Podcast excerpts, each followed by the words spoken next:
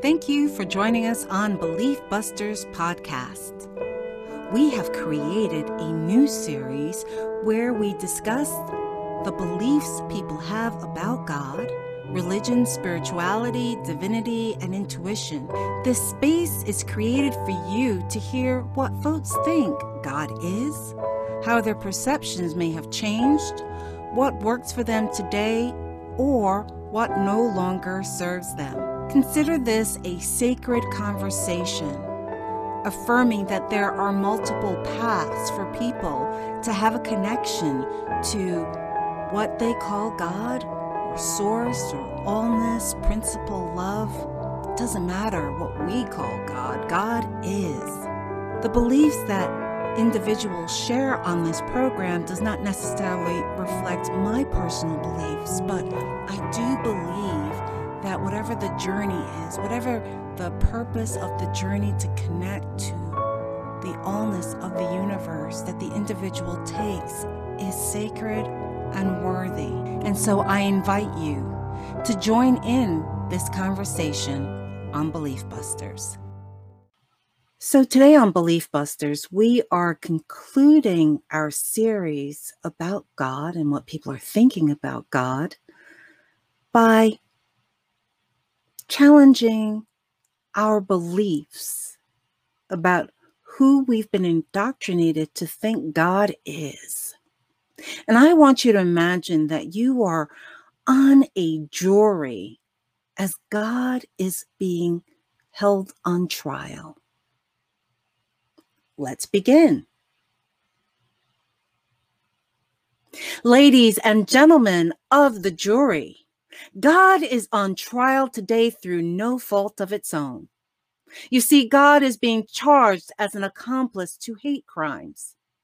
The thinking behind this charge is that if God is omniscience and omnipotence, all-knowing, all-power, then God must either be an accomplice or an accessory to the crime.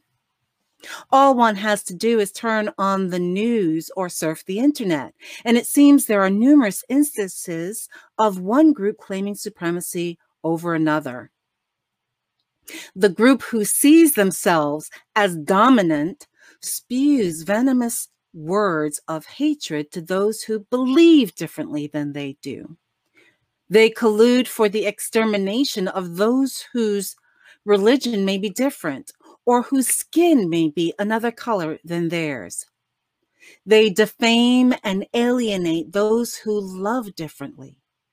And each time these groups express their malevolence, they often say God has told them to behave this way, and they are only following God's laws. Now, many of us may point fingers at those groups and say they are uncivilized, unspiritual, and uneducated. It is an attitude of non-inclusion and non-acceptance. Being deemed different, there is a collective consciousness that says they are worth less and have no real value. This is not a foreign country or religious sect touting hate. This is more than likely Christians who are in a position of power but blame and disparage others who look differently than they do. Then we come to our own spiritual home here in Unity in New Thought, where we may feel a sense of smugness that we have evolved beyond this sphere. We may even think that in unity, we strive for inclusion and acceptance of all people. Yet even in New Thought, isms exist. And when I use the word isms, I'm talking about things like ageism, sizeism, non-positivism, elitism, genderism, et cetera. Sometimes these isms may reflect what happens in many communities around the world. Sometimes it may look like the choices to stay in our positive bubble and deny isms like systemic racism exists. Most of the times, it can be seen through the way we blame, shame, and marginalize those who believe or behave differently than we think they should in Unity or New Thought, or perhaps those who are living from a consciousness of lack.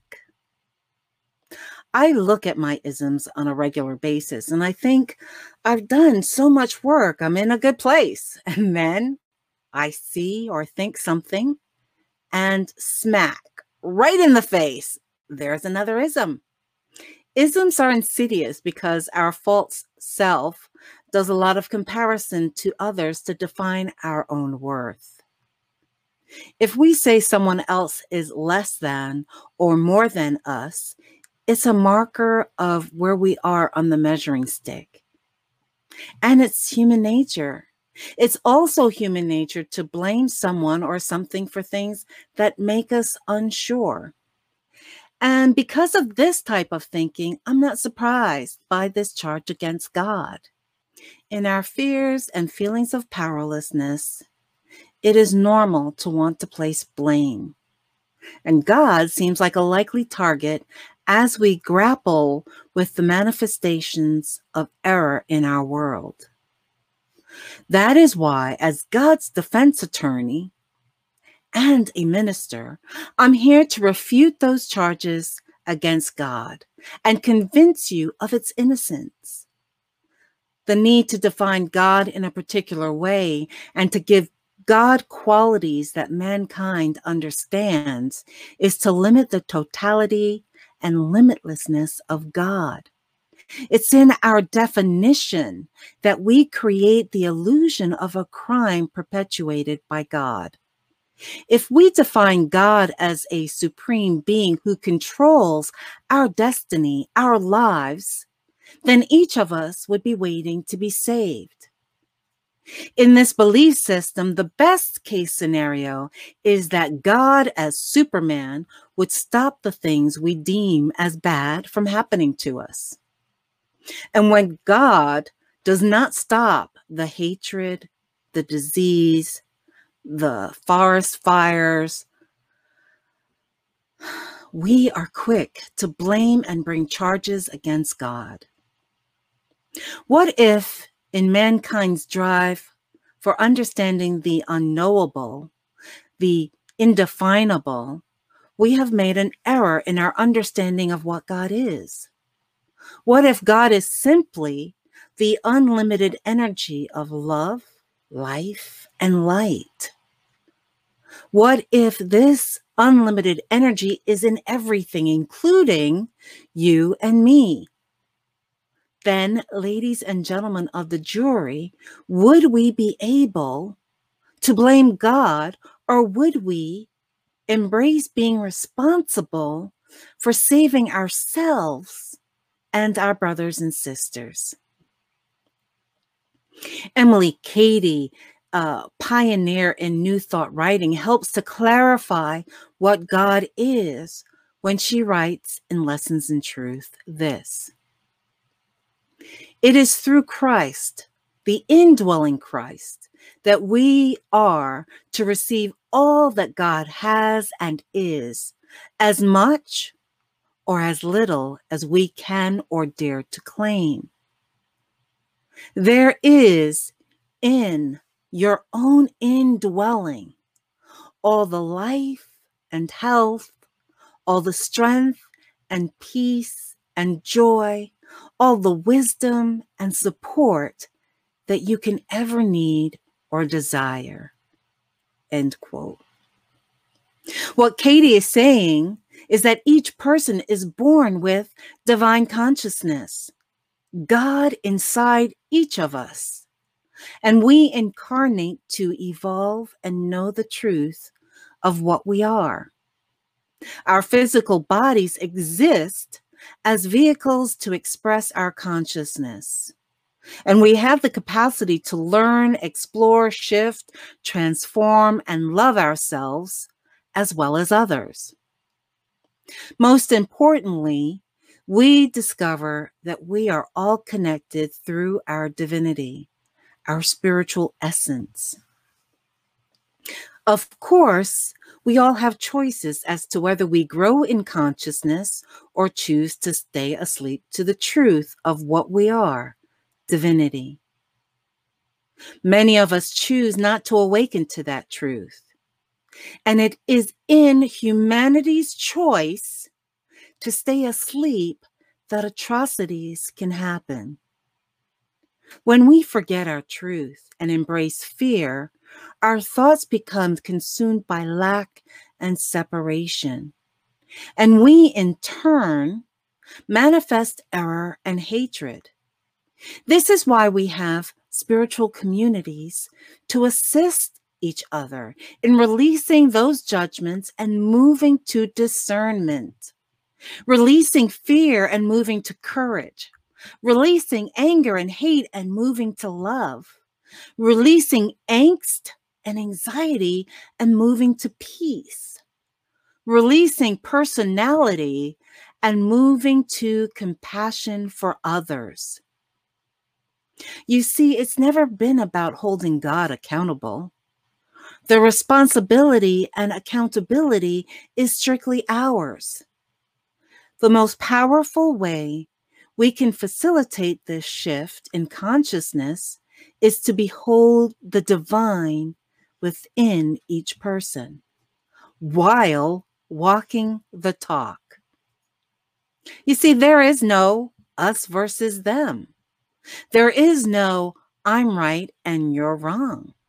There is no you're doing it wrong. There is no blame, no shame, no guilt. So when we hear perhaps a fellow congregant struggling with emotions or lack of consciousness, I invite you to love them, listen to them, hold the high watch for them, and give them a blessing to raise them up as you end the discussion with them. Then be the divine in action by how you live your life, the words you choose, and the actions you take. The author of Mark in chapter twelve, verses thirty to thirty-one says this: "You shall love the Lord your God with all your heart and with all your soul and with all your mind and with all your strength. The second is this: you shall love your neighbor as yourself. There is no other commandment greater than these." What this means is, our first precept is, if we believe that God is within us, then this is about loving ourselves in totality. You see, love is our primary purpose as a spiritual being. Everything we are, everything we do, and everything we think needs to come from love. The second precept, we are to be in loving service to each other, led by spirit. There is no other law. So, ladies and gentlemen of the jury, in conclusion, I encourage you to acquit God of these charges. You see, the charges against God is being raised from fear and error beliefs. Separation from God is a fallacy. If you find God guilty, then really you find yourselves guilty. I implore you to remember your divinity. Remember your connection to Source, and remember your connection to each other.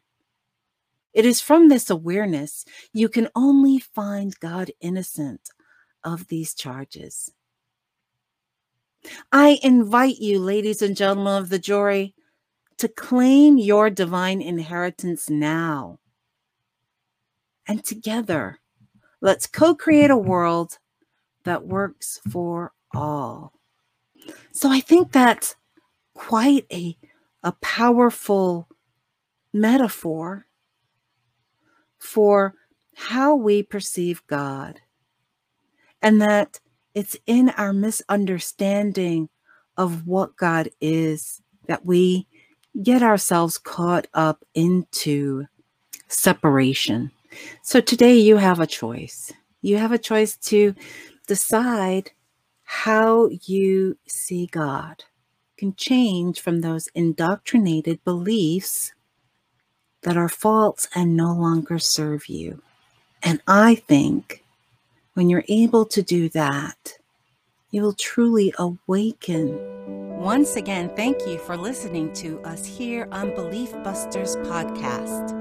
If you are enjoying these conversations about challenging our belief systems and ways that we can go about transforming outdated beliefs, then I invite you to follow us or subscribe to us or even give us a positive review on wherever you listen to your podcasts.